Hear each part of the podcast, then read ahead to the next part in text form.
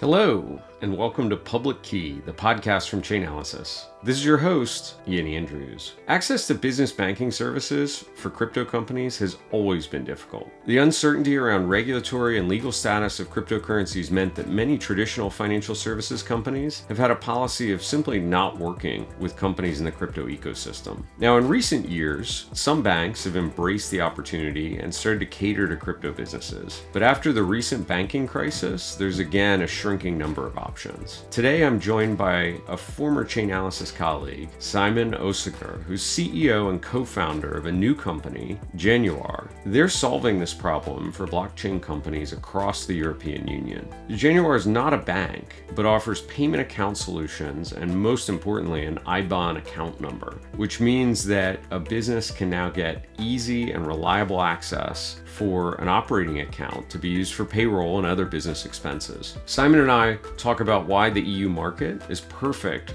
for his company to provide payment gateway services and how the MiCA regulations have actually been beneficial in simplifying registration and operating his business and other crypto companies across the region. Now, you may have heard on social media that the Chainalysis Links conference just wrapped up in New York City. It was the biggest show we've ever put on. If you weren't one of the people that was there in person, though, don't worry.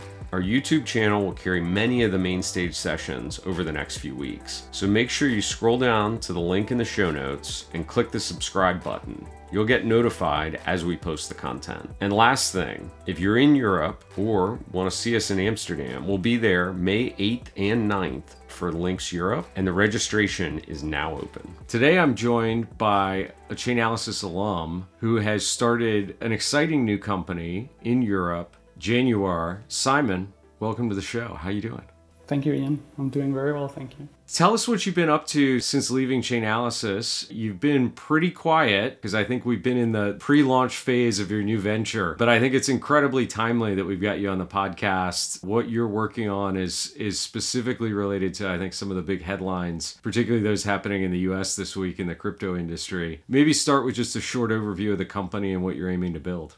Yeah, brief background I joined Chainalysis in 2016 and then I left in 2020. And then a couple of months after that, I started uh, and founded Januar. And the inspiration for, for founding Januar was actually seeing this huge issue that crypto businesses had with access to banking. And by 2020 or 2021, that was not a solved problem at all. And it's even less solved today, especially if you look at the United States. So what I did and, and what the founding team did was we looked into the payment regulation in Europe, and it's actually quite open. So we had something called the Payment Service Directive, PSD2, that kind of opened up the entire space for, you can call it banking as a service or payment as a service. In Europe, a lot of payments and a lot of accounts are not facilitated by banks, but by payment institutes or electronic money institutes. So took a look at that, saw that there was actually an opportunity to acquire one of these licenses, and then we would have the right to go out and provide IBAN accounts, which is the European payment framework, to crypto businesses. Taking that experience in risk management and compliance and transaction monitoring I had from Chainalysis, it was a very obvious case. We're not a bank, we're not allowed to say we're a bank, but we can provide these business accounts for crypto businesses in Europe now. This is pretty incredible in the context of what we're seeing in the US, which appears to be a move to debank some or all parts of the crypto industry. I mean, just this week as we're recording, news comes from Silvergate that they've made a decision to wind down their operations. They were, of course, core part of the traditional finance industry, banking a number of large crypto businesses here in the US. There's related headlines where other crypto companies are potentially having their banking relationships terminated. Talk to me about what's different in the European market compared to what's happening here in the US. We've got listeners in both markets, but I want to make sure that the people understand, you know, some of the nuances to the framework because you described some things I'm not familiar with there like payment institutes. When I started Januar, I said I was happy I wasn't doing it in the US because the market was captured there already, right? There's a Signature Bank and Silvergate, and they pretty much had the market there. So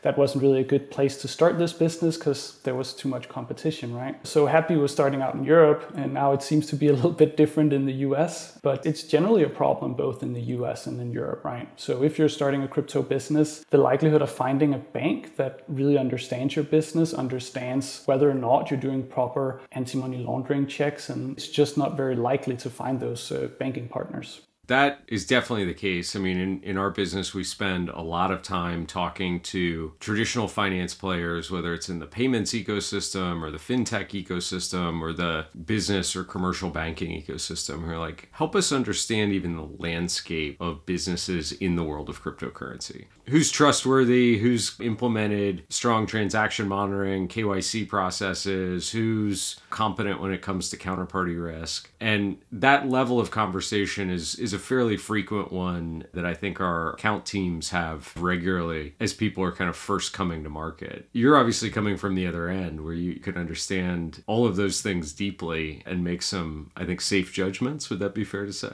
Yeah, definitely. So I've been on the other side of the table, right? I, I, did a lot of training and education when I was at Chainalysis. So working with exchanges, working with banks, telling everyone else how they could use the tooling and what they should think about in terms of their AML programs. So I was kind of teaching and, and not doing it. And, and now it's, it's the other way around. Really enjoyed that because I always had a good idea of how I would do it how I would build a crypto business if I did it myself, how I'd put together the compliance program. There's obviously a lot of other really great people in the team helping out with that. But I knew it was possible to, to solve the problem. It is possible to have a, a sound anti money laundering program, even if you're banking or providing payment accounts for, for crypto businesses. So took those best practices, best tooling, and, and applied that to our business case here in Europe. And maybe describe a little bit more in detail what the product actually is. So if I decide to sign up, become become one of your customers, what am I what am I getting? If we start from the beginning, right? Running a crypto broker or crypto exchange is not that different from selling sneakers, right? If you don't have a bank account and your customers can't pay you, you don't have a business. And that's the same if you're selling sneakers or bitcoins. So that's the, the, the, core problem is that if you can't get access to one of these accounts, there, there's nothing to do. And this is often a really, really big problem for the smaller players. We're seeing that is that some of the big players in the US looks like they're having issues with that as well now. But what really made me sad was that it was often the entrepreneurs. So those that wanted to start a crypto business could be just a basic retail broker selling bitcoins to people for credit cards or, or wire wire transfers. In Europe, they would go and they would register as a virtual asset service provider, as it's called here, be in compliance with local regulation, would do everything right.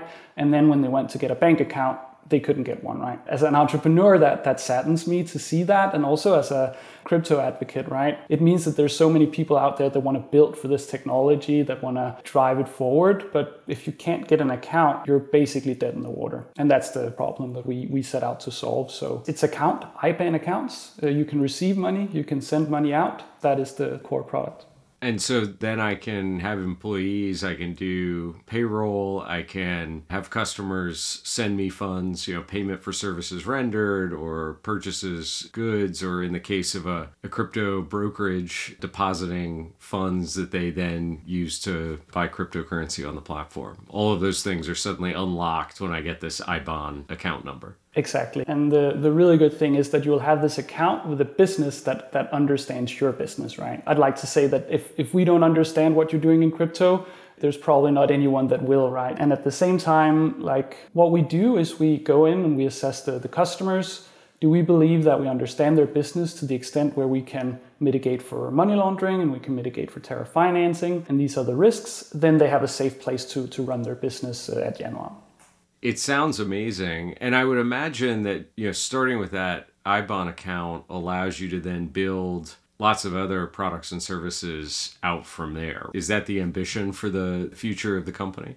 Absolutely. So we're going to build the fiat side of the business first, and then we're going to build a, a, crypto side of the business as well. What we did is that we did the, the really hard thing first getting the licensing, building the infrastructure, core banking, ensure we can securely handle transactions, do accounting, all the, the boring, tedious banking stuff that is super, super important. And then the next phase that we're starting soon is building a crypto trading platform as well, right? So you can do all the business that you really need as a crypto broker, any type of crypto business. You have access to fiat transactions. You can trade between fiat and crypto, and you can do crypto transactions as well. And that's also where I think we're quite unique in the market. We are right in the middle. We have a team that's consisting of entrepreneurs uh, and bankers. That's quite one-dimensional way to describe the team, but but overall, that's that's kind of how to think about it. We know how to mitigate risk on the traditional financial side, and we also know on on the crypto side.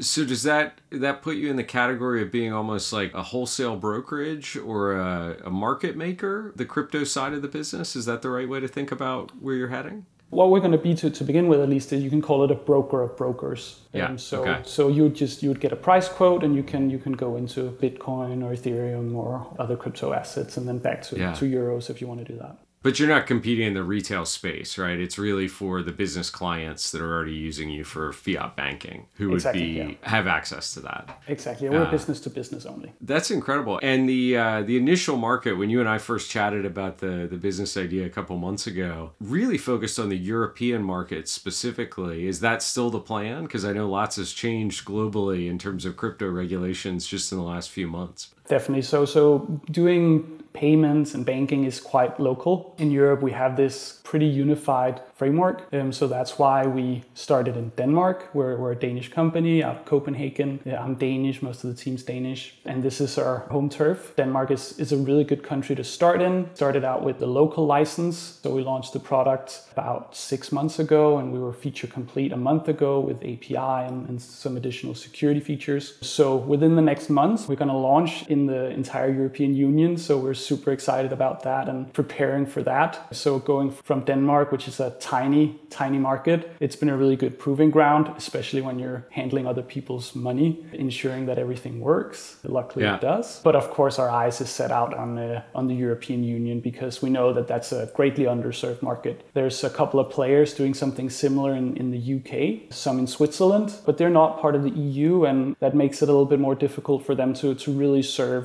all the other countries here. Yeah, that's amazing. I wonder a little bit. I mean, we've talked on this program before about the MiCA regulation, and, and one of the big features of that, as I understand it, is to unify the crypto related or digital asset related regulatory approach across the EU. So rather than France and Germany and Denmark having a different set of rules around digital asset service providers and requiring a company like yours or a retail brokerage to register in each market if you're licensed in one place, you're licensed everywhere. How much has that been a help to you, MiCA collectively, and, and also the kind of common market approach to be able to launch across 26 countries? Am I remembering the number of EU members correctly? Technically, uh, it's the European Economic Area, so I think it's, it's yeah. actually uh, closer to 30. But, okay, but yeah, there we go. exactly. It is quite unified. There's still a few local differences, Germany and France, but again, that's what we're good at, is to understand that regulation and make sure we comply in all the different jurisdictions. So the draft for MiCA, uh, markets and crypto assets, is pretty much done now. That means that there is quite a lot of clarity. I think we had a pretty good idea of, of what would be covered and, and what it would look like before then, but now it's in writing. And that means that when MiCA comes into play, which will most likely be at the end of 2024, there will be much clearer guidelines for crypto businesses, uh, entrepreneurs, but also the banks in the space, right? So actually having regulation is probably also what's going to allow for more institutional players to step in and service. But for us, it's good because it also means that the banks in Europe are probably not going to do anything for the next two years, which gives us a, a massive head start where we're serving customers, working with regulators, applying for licenses. And then in two years, the banks are going to start, and banks don't move that fast. So, so that's also why we think this approach is, is the right one in, in Europe.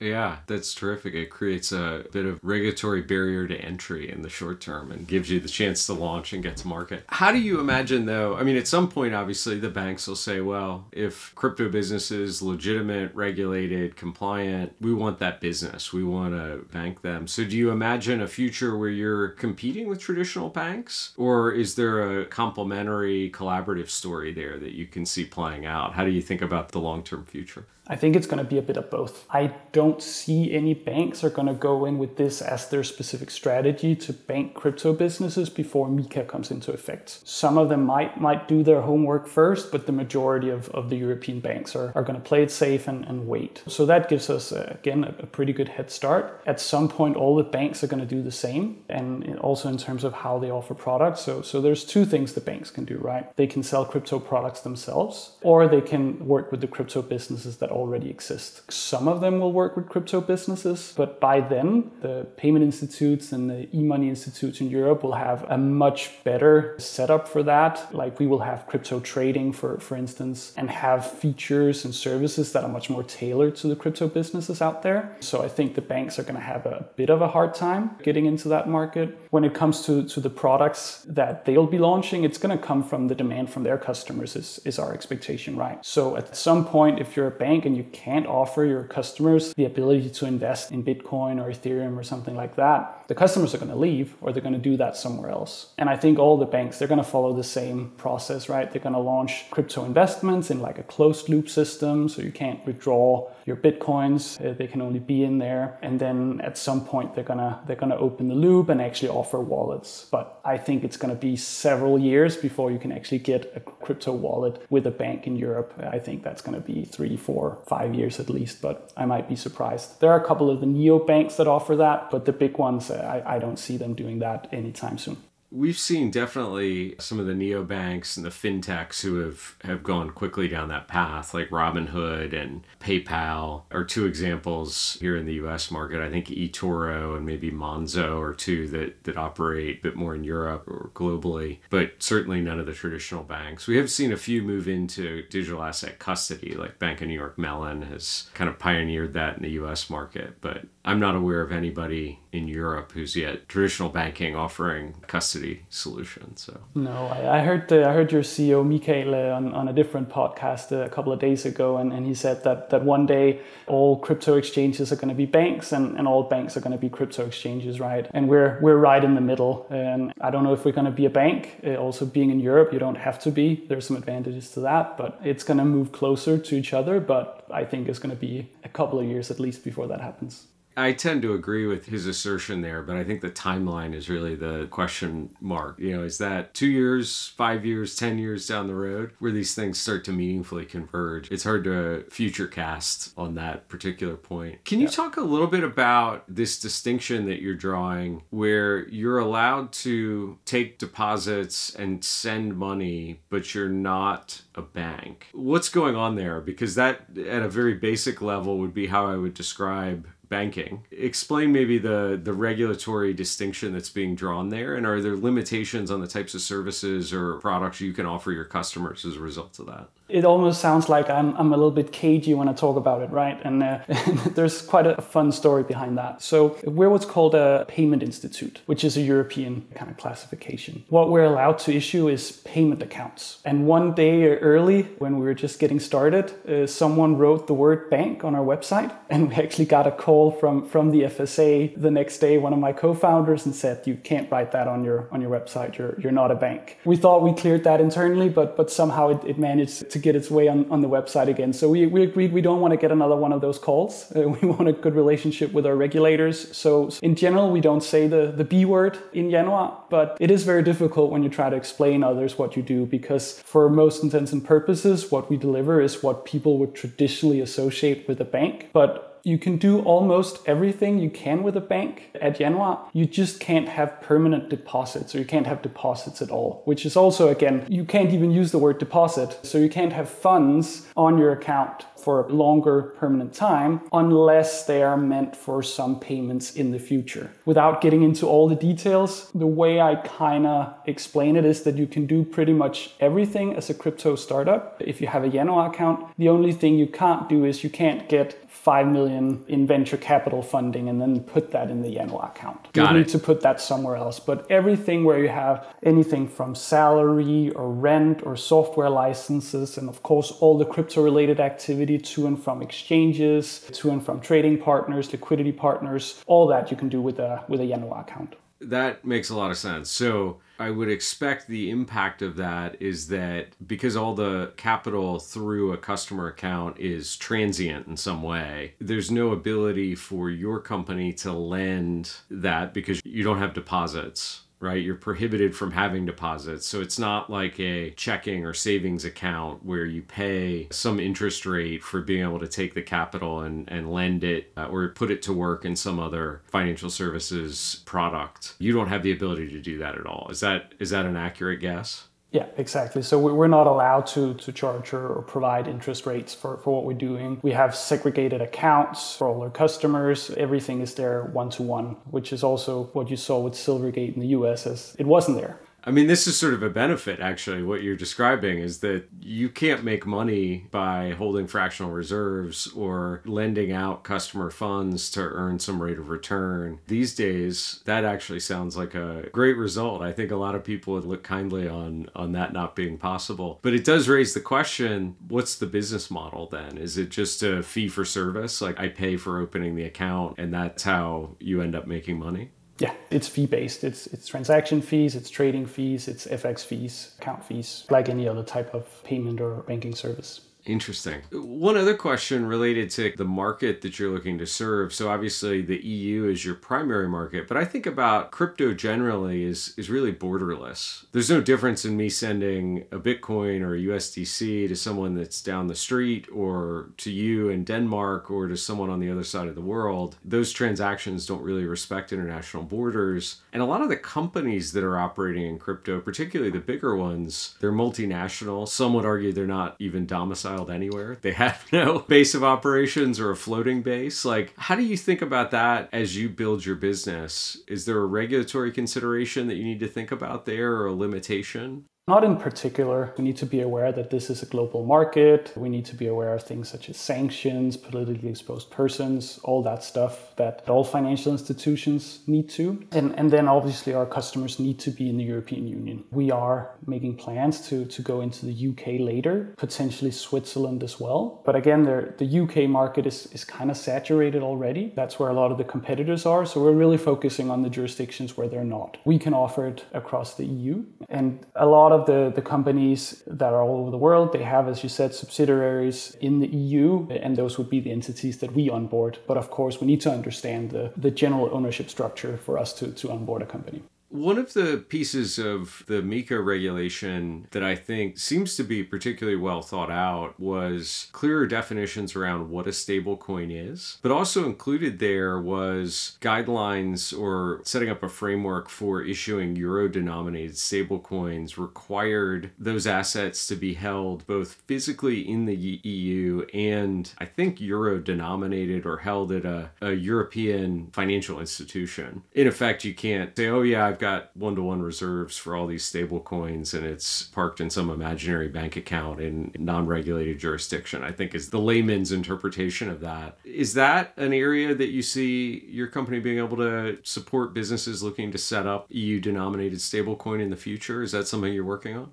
That's a very, very good question. We did all the research. I would say that we're almost certain how we would do it if we were to do it. I think it's going to be very interesting to look at blockchain euros. In Europe, they're going to be regulated as what's called e money. Uh, these e money institutes were made to, to regulate gift cards back in the days, but they actually work quite well for, for this purpose now. So if you're an e money institute, you can issue e money, but that e money can be a blockchain euro. So if you hold a euro in, in your account as an e money institute, then you can go out and, and you can put it on basically whatever blockchain, and then European Europeans or, or overseas can use those e-money tokens or e-money euro as a, a blockchain euros as the stable coins that you know now. And they'll be fully regulated, backed one to one, supervised by local regulators. It's, it's a very clear framework, actually. I think it's going to leapfrog central bank digital currencies by many years. They're going to be super interesting in terms of just how fast you can do settlement with them, international transactions fully backed. It's, it's really interesting, which is also why we took a deep hard look at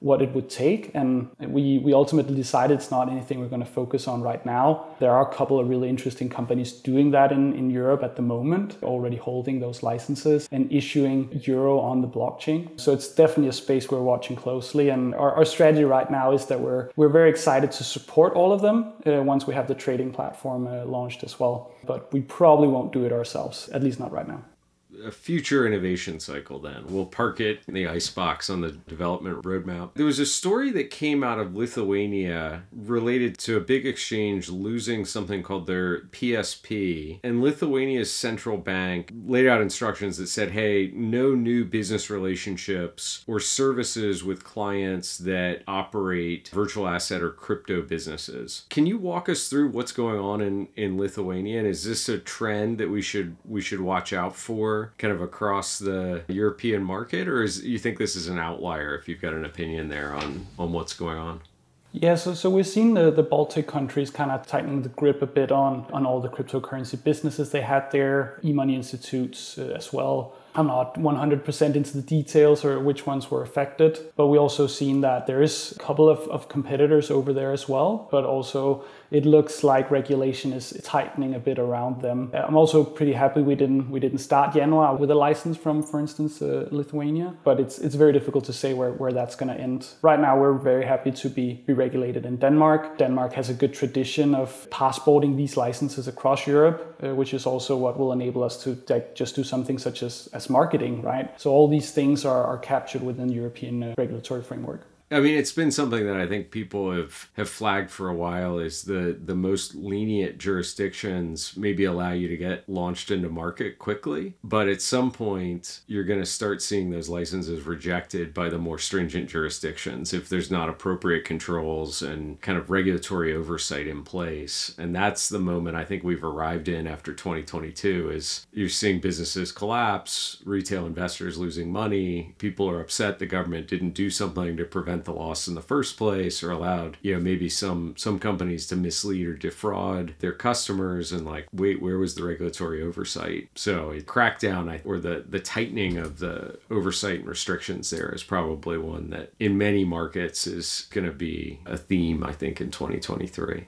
it's going to be really really interesting to see what happens especially also between the us and europe uh, what we're seeing in the US right now is, is very much regulation through enforcement, which is very bad for, for a lot of reasons. It, it makes it very risky to, to start and invest in companies in the space, and it just makes everything so unpredictable. And that's also why I think Europe's going to be probably the, the obviously US denominated stable coins and stuff like that is going to continue to be very important. There's a lot of, of very large companies in the US in the crypto space, but I think Europe is very much up and coming now with the new regulation. I think we're going to see a lot more venture capital capital being deployed in European companies just because there is regulatory clarity. Like you, you want to be able to invest in a company that knows how the world looks like in two years, right? And it's going to be very, very interesting to see how that plays out. I also think that the MiCA framework in Europe is going to be somewhat exported around the world because it, it seems okay, almost good. It's regulation we can work with. It makes sense. It's predictable. It allows us to build a, a business. And that's very, very interesting as, as an entrepreneur.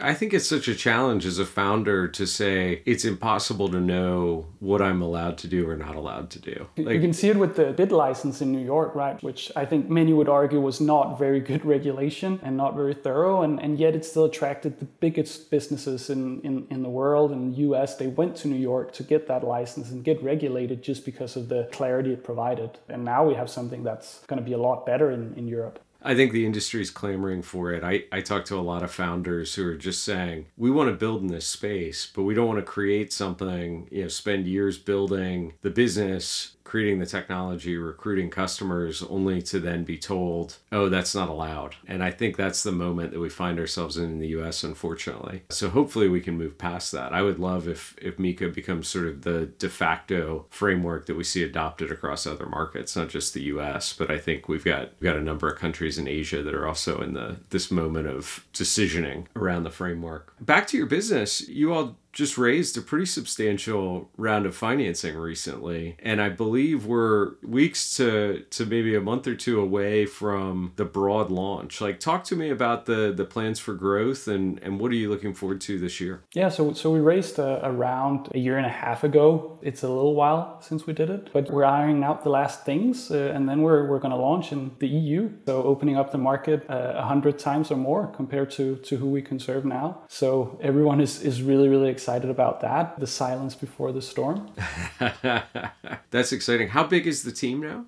So we're uh, we're 28 people, and that's the fun thing about building a fintech, right? You you need to be a lot of people. Uh, there's a lot of functions. Although we're not a bank, we basically built a bank in in two years. I'm really really proud of the team being able to do that. Everything from handling payments, security, user interface. It's been really cool to see a uh, basically uh, the infrastructure, at least for a bank, being being built around you. I'm curious as we as we wrap up the interview, we have a lot of founders that listen to the podcast, a lot of people that are maybe thinking about becoming a founder in the in the crypto space. What's some of your advice? I mean, you you had the opportunity to work at Chainalysis for a number of years and see this company grow and now you've building your own for a couple years. What do you wish you could go back in time and tell your your younger earlier self or what would you share with other people that are thinking about striking out on their own?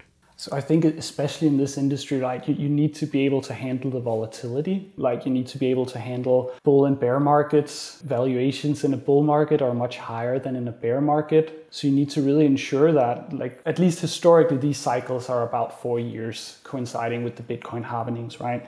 Not saying that will continue, but but that's at least how it is. And and the general kind of timeline for a company is like two years or something like that if you're a startup, right? So if you're not aware of that and don't time that correctly, like you you could end up at, at the bottom of a bear market with without any uh, any capital left, right? I also remember one of the things we, we talked about uh, in the early days of Chainalysis is this ketchup bottle effect, right? back in 20, 2016, like nobody thought crypto would, would amount to anything, right? And uh, Chainalysis was, was definitely never going to be a huge company and, and the crypto business would not and people wouldn't invest, right? And we kept talking about, well, at some point there's going to be this ketchup bottle effect and everyone wants in, right? And, and we saw that the first time in, in 2017 or 2021, right? Those two kind of market, market tops. Suddenly you saw a lot of interest, everything from banks, financial institutions, venture capital. Like you see these big pushes where all, all the ketchup just comes out. So I definitely think that the entrepreneurs really need to understand that they're moving into market cycles that historically have been four years. Eh, and that is an interesting dynamic when the timelines for, for most startups are like two to three years, right? Uh, especially the early stage ones.